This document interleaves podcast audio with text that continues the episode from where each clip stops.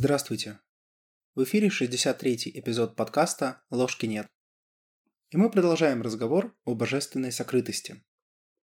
Вообще, после предыдущего эпизода я вспомнил еще два хороших примера, которые показывают, что вот это переживание, оно на самом деле глубоко характерно для западной цивилизации.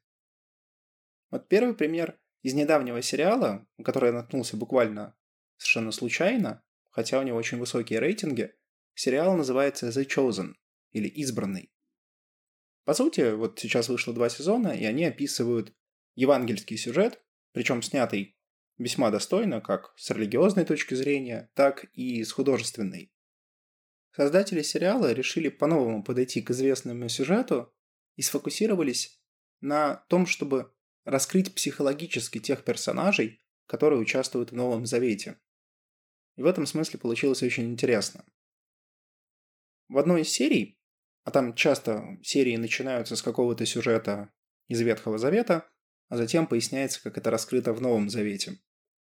Так вот, в одной из серий все начинается с сюжета об Иакове, который копает колодец, к которому впоследствии придет Христос и будет разговаривать с самаритянкой, и, собственно, там раскроется, что он Мессия. Так вот, там происходит небольшой диалог, который на самом деле к сюжету никакого не имеет отношения, но меня он чем-то зацепил. Местный разговаривает с Иаковом и спрашивает, зачем они пришли, почему они копают колодец, как они пытаются найти воду, и в том числе заходит разговор о божественном. И когда Иаков отвечает про то, э, какой у него Бог, что это невидимый Бог, что он повелевает, что он обещал им землю, и там когда-то они ее получат, и вот они шли очень-очень долго. И, в общем, описывает все вот эти приключения еврейского народа. Его собеседник очень удивляется, как можно верить в невидимого Бога, которого нету ни идолов, ни мест для поклонения. Как это вообще возможно? Да, современному человеку верить в невидимых друзей гораздо проще, потому что, как говорится, Гагарин в космос летал – никаких богов там не видал. Но тогда вот эта абстрактная вера в нечто трансцендентальное, она была, мягко говоря, не самой распространенной. В этом смысле уже тогда закладывается фундамент вот этой парадоксальности, западной идеи трансцендентального и непостижимого, что невозможно понять разумом, но что можно понять в опыте. В какой-то мере это протоэкзистенциализм. А второй эпизод, который мне вспомнился, он тоже связан с евангельским сюжетом, но уже после смерти Христа, когда апостол Павел шел проповедовать афинянам. И в этом смысле это был очень сильный челлендж. Ну, действительно, какой-то непонятный, бродячий проповедник пришел в Афины, средоточие культуры на тот момент, где была Академия Платона, лицей Аристотеля и так далее. В общем, интеллектуальный центр древнего мира. И туда приходит апостол Павел проповедовать о новом боге. В целом, конечно, афиняне положительно относились к новым богам, им всегда это было интересно. Но что мог сказать апостол Павел? Он мог рассказать про умершего и воскресшего бога? Ну, афиняне бы покивали и сказали, ну да, да, знаем, бывает такое. Знаем про Азириса, знаем про Адониса, про Митру. Да-да-да, все понятно, интересный вариант рассказать про бога-человека, который умер на кресте и которого распяли римляне, ну, по меньшей мере, это спорно. Это, получается, для афинян очень странный бог, который не может сам за себя постоять. Поэтому апостол Павел очень интересно построил диалог. Он пришел к афинянам и сказал, что вот когда я шел к вам в город, я увидел в одном храме треножник, на котором было написано, что он посвящен неведомому Богу. Так вот, я пришел проповедовать вам об этом самом неведомом Боге, о том Боге, про которого вы не знаете ничего, но которому уже сделали треножник. И в этом смысле вот эти слова апостола Павла можно сделать таким девизом нашей западной цивилизации, что в какой-то мере она посвящена вот этому как раз неведомому, сокрытому Богу. Ну да ладно, давайте все-таки вернемся к божественной сокрытости. Но что меня всегда восхищало и удивляло, это то, что божественная сокрытость, стало аргументом против существования Бога не так давно. В конце концов, отцы церкви типа Филона Александрийского или Григория Низкого достаточно много писали про сокрытость Бога. Если вы помните средневековых христианских мистиков, они даже ввели целый термин «темная ночь души», который мы, в принципе, в психологии по сей день используем. Один из отцов реформации, Мартин Лютер, тоже говорил про Deus abscondicus, или «сокрытый бог» моей кривой латыни. То есть в этом смысле тема никогда не замалчивалась. Но вот таким аргументом за атеизм против теизма это стало где-то в районе 20-21 века. Почему я об этом вспомнил? Ну, потому что, когда мы рассматриваем вот эту проблему сокрытости, нужно еще учитывать наш культурный багаж. И мы, воспитанные в эпохе рационализма и либерализма, так или иначе транслируем вот эти культурные ценности. А по факту проблема гораздо глубже. Гораздо глубже, нежели хотелось бы понять атеистам. Ну да ладно, давайте все-таки перейдем к аргументу от сокрытости, иначе мы до него так никогда не дойдем. Одна из наиболее удачных версий – это современная, предложенная философом Шелленбергом. В 1993 году он издал книгу Divine Hiddeness and Human Reason.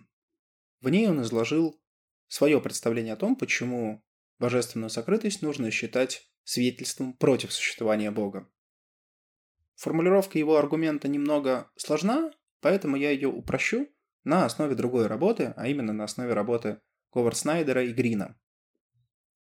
Аргумент, как и в позапрошлом эпизоде, состоит из трех частей. Первая часть. Существуют люди, которые способны лично общаться с Богом, но не по своей вине не верят в Него. Это предположение. Какая в основе этого предположения заключается идея? Что вот если Бог сокрыт, то это значит, что человек не может с ним взаимодействовать. И могут быть несколько вариантов. Человек принципиально не может взаимодействовать, человек не хочет взаимодействовать, или человек хочет, но не может по каким-то причинам. И вот автор утверждает, исходя из опыта, и в целом, наверное, мне кажется, здесь можно с ним согласиться, что есть люди, которые стремятся к тому, чтобы общаться с Богом. Они могут и готовы. Но почему-то общения не происходит. Вот, собственно, об этом первый премис, первое предположение. Второе предположение. Если существует личный Бог, который непревзойденно велик, то таких людей на самом деле быть не может. Суть этого предположения заключается в том, что если есть какой-то вселюбящий, морально совершенный Бог, и он видит, что кто-то хочет с ним общаться и может это делать, то этот Бог сделает все возможное, а в силу всемогущества он может это сделать, для того, чтобы это общение произошло. Поэтому, если такого общения не происходит, отсюда мы переходим к третьему, к выводу. Значит, такого Бога нет.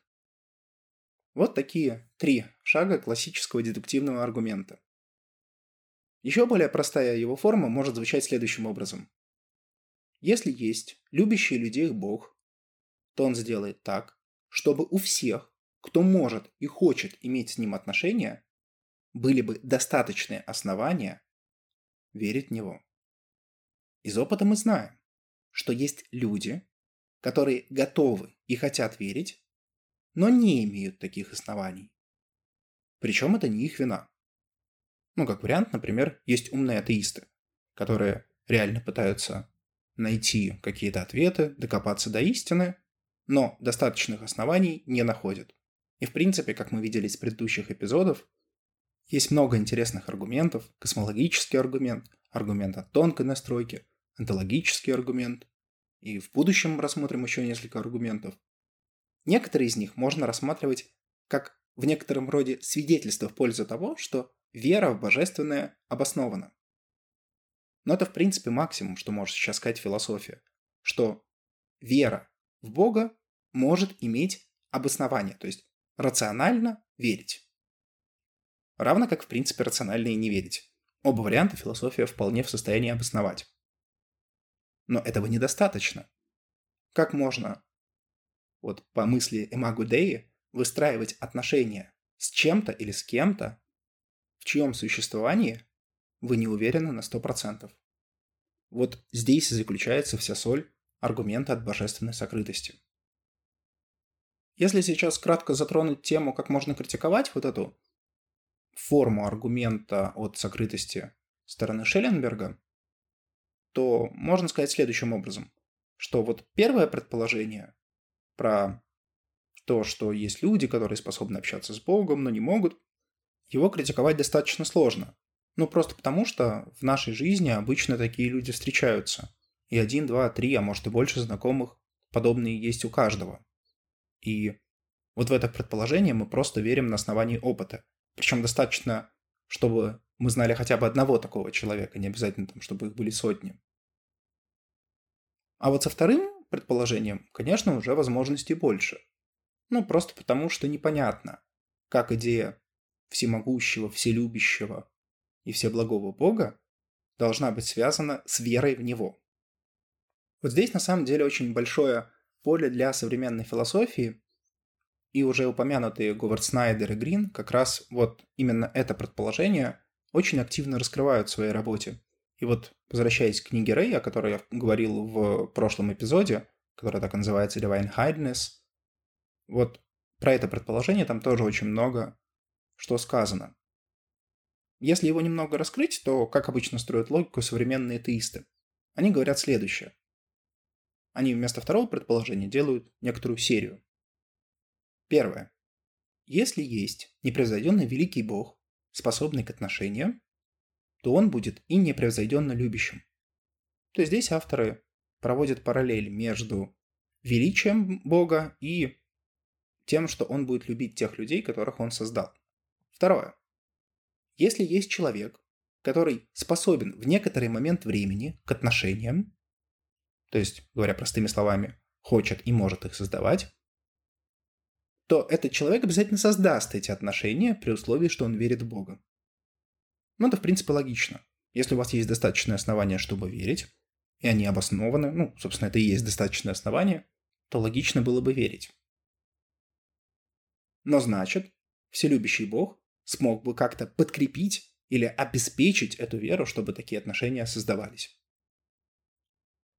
То есть здесь фокус смещается в то, чтобы обосновать некоторое необходимое качество. То есть, иными словами, если человек может и готов э, к тому, чтобы верить в нечто сверхъестественное, то это должно вызывать как раз некоторое движение с противоположной стороны.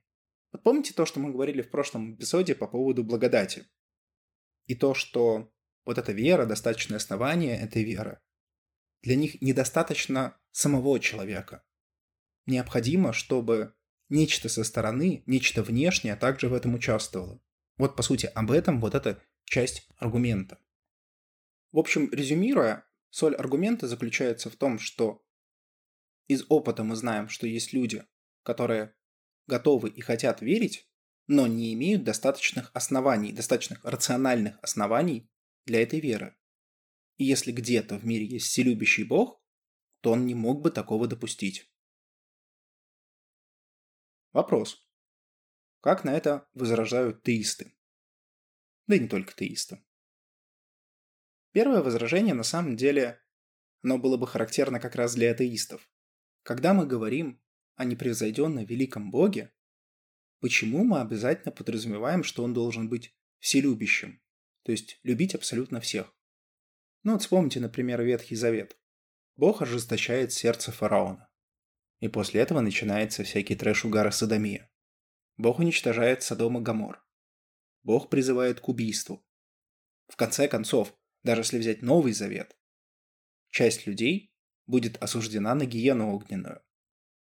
В других мировых религиях тоже не легче. Там тоже всегда есть люди, которые будут, мягко говоря, очень сильно наказаны. Возникает вопрос, а с чего мы взяли, что Бог обязательно должен быть вселюбящим? Вот это то возражение, которое вполне могут применить даже атеисты, возражая против своего же аргумента. Второе возражение может опираться на принцип моральной автономии. Если Бог каким-то образом будет способствовать к тому, чтобы в него верили, то это может нарушить принцип свободы воли. Ну, представьте себе ситуацию, если вы не просто сомневаетесь, если вы точно знаете, что Бог есть. Ну, тогда как минимум было бы очень логично начать соблюдать заповеди. Ну или хотя бы не грешить. Ну, потому что жариться в адском огне, по крайней мере вечность, ну как-то, мягко говоря, неприятненько. Поэтому в этом смысле, если мы говорим о том, что человек имеет моральную автономию, вот само вот это знание, ну или обоснованная хотя бы вера, уже начинает казаться не такой простой. Может быть и аргумент от трансцендентности. Бог трансцендентен, и, следовательно, мы просто не способны понять его свойства. То есть да, он всемогущий, всезнающий, всеблагой, ну и так далее по списку. Но что эти свойства означают, нам неведомо. То есть вот в этом смысле вот эта идея псевдодионисия Репагита о том, что Бог находится за пределами всякого бытия, она вполне имеет право на существование. То есть, может быть, то, что он делает, как раз имеет некое все благо, просто мы не видим всю картину. Ну, подумайте сами. Например, ребенок, которого взрослый заставляет, например, кушать невкусное лекарство. Ребенок, естественно, недоволен, ну, потому что лекарство невкусное и кушать его не нужно. Но это лекарство спасает ребенку жизнь. Делает ли взрослый что-то плохое или злое? Навряд ли. Поэтому только когда ребенок увидит всю картину, скорее всего тогда, когда он станет взрослым, тогда он начнет понимать действия своих родителей. В этом смысле, раз Бог трансцендентален, то он больше нашего понимания. И пока мы не увидим эту картину в целом, мы не можем выносить какие-то суждения. Здесь же можно привести еще одно возражение, так называемое возражение от провидения. Оно в некотором смысле похоже на предыдущее. Опять же, представим себе ситуацию, что человек может получить достаточное основание для того, чтобы верить в божественное. При этом это на него спускается как некоторое знание.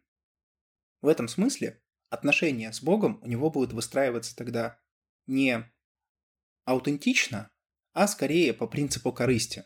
То есть отношения станут корыстными, или, как говорил Маслоу, дефицитарными. И в этом смысле это вряд ли то, что мог бы хотеть всеблагой, всемогущий, всезнающий Бог. Все это как раз возражение на второе предположение, которое было в аргументе Шелленберга. Но чисто гипотетически можно возражать и против первого. Вот, как я говорил, из опыта мы знаем, что есть люди, которые могут и способны и готовы поверить, но почему-то не, не имеют достаточных оснований. Вопрос. А почему мы уверены, что такие люди есть? Может быть, возможно всего две ситуации. Когда ты реально можешь и готов, то тогда ты получаешь откровение, как, например, в книге Иова в последней главе. Либо же ты не готов, ну, тогда как бы сорянчик. То есть, может быть, сам факт того, что человек не получил вот этой благодати, веры, назовите как угодно, это и является показателем того, что он на самом деле еще не может, не способен, не имеет, там, не знаю, даже физического скилла к тому, чтобы осознать нечто. Вот, в прошлом эпизоде я упоминал сериал «Книгу Дэниела». И вот мне кажется, что она как раз вот этот аргумент и отражает, что вот главный герой, он разговаривает с Христом не потому, что он праведник, не потому, что он там э, пророк какой-то господень, да нет, потому что он умеет слышать. И вполне возможно, что многие люди, которые и готовы, и хотят поверить, они, например, не умеют слышать или слушать нечто божественное. И поэтому, собственно, такого взаимоотношения не выстраивается. То есть, иными словами, человеку уже было представлено очень много оснований для того, чтобы эта вера появилась. Просто человек не был в состоянии их увидеть. И тогда это вопрос не к божественной сокрытости, а к неумению человека видеть, слышать и осознавать. Ведь в конце концов, есть же эта идея о том, что божественное присутствует не только в храмах или каких-то специальных местах, а везде в мире. В конце концов, почему средневековые схоласты начали заниматься этакой протонаукой и изучали очень активно природу? Да потому что природа для них – это творение божественного, это творение Бога. И исследуя природу, они исследуют творение для того, чтобы понять мысль и логику Творца. То есть в этом смысле для них это все было взаимосвязано. Так может, мы просто не в состоянии увидеть эту связь? В общем, как мы видим, аргумент от божественной сокрытости выглядит достаточно сильно. Но есть и сильные возражения. Поэтому, опять же, выбор остается за вами. Какие из аргументов или возражений для вас имеют большую значимость. С вами был подкаст «Ложки нет». До новых встреч!